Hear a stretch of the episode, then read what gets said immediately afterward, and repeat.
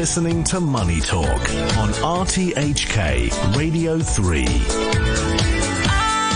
RTHK Radio 3.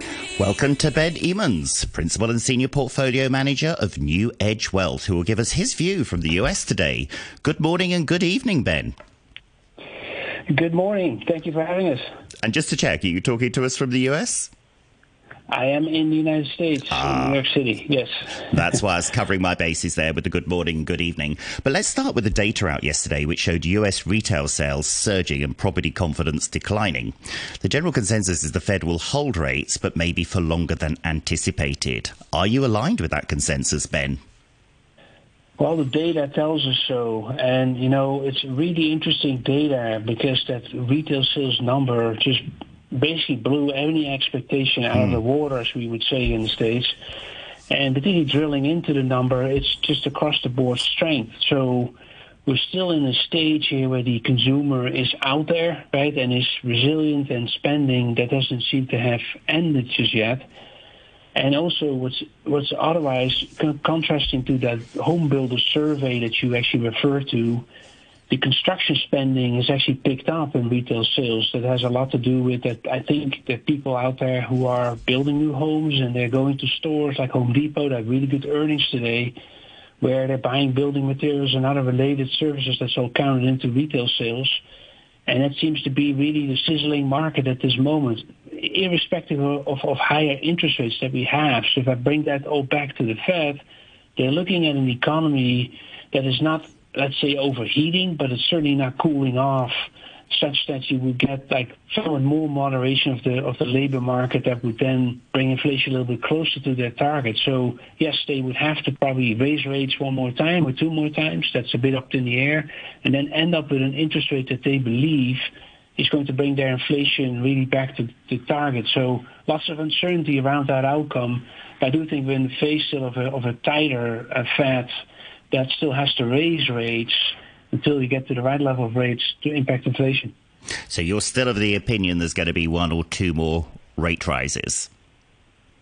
Yes, I am. I think that the the, the, the Fed uh, within the Fed, the, the FOMC, that's the you know the decision uh, body, uh, there's actually a split now between a group that says we could probably start talking about staying longer on hold because we think the interest rate where we are now is already restrictive.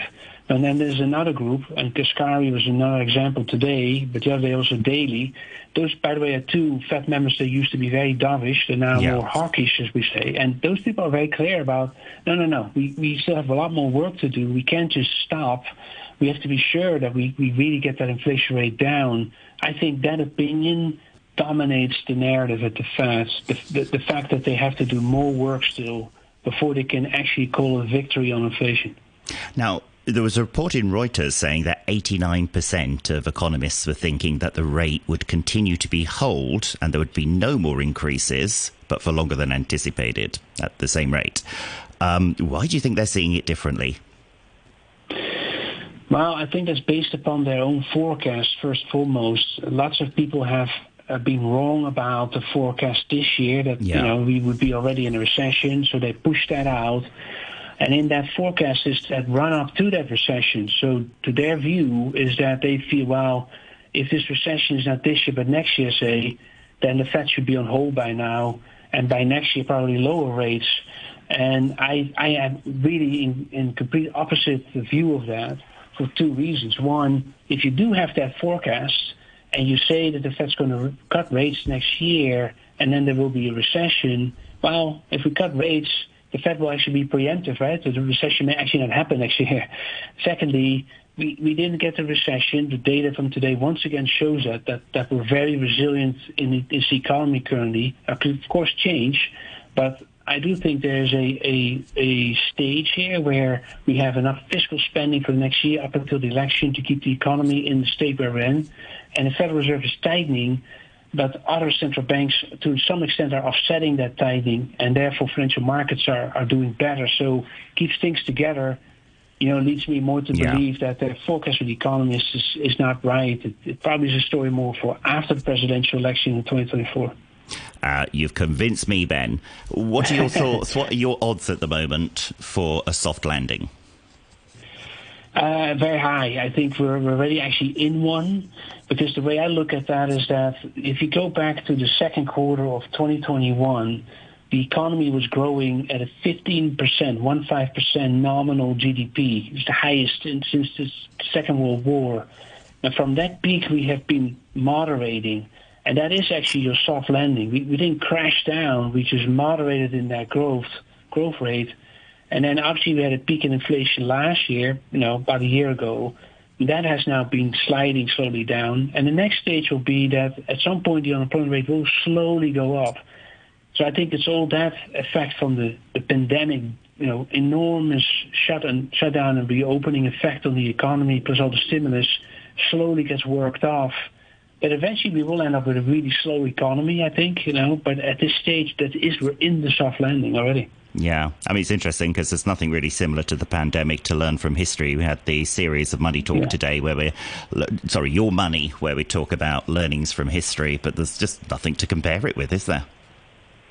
No, it's the most unusual uh, data we've ever had, the most unusual situation. I mean, it's historic. We, I don't think it's ever happened that we shut off the U.S. economy in its entirety. And Yeah. we just relived the experience of March 2020. as unprecedented. But the U.S. economy is, is, is so dynamic and so incredibly um, vibrant that if you reopen it, and and by the way, if you think back on how that happened, there were certain states that never adhered to the COVID rules. They just reopened everything in one shot. So part of the country went, went already into a boom in 2020, and then throw more stimulus on it, and then the rest followed.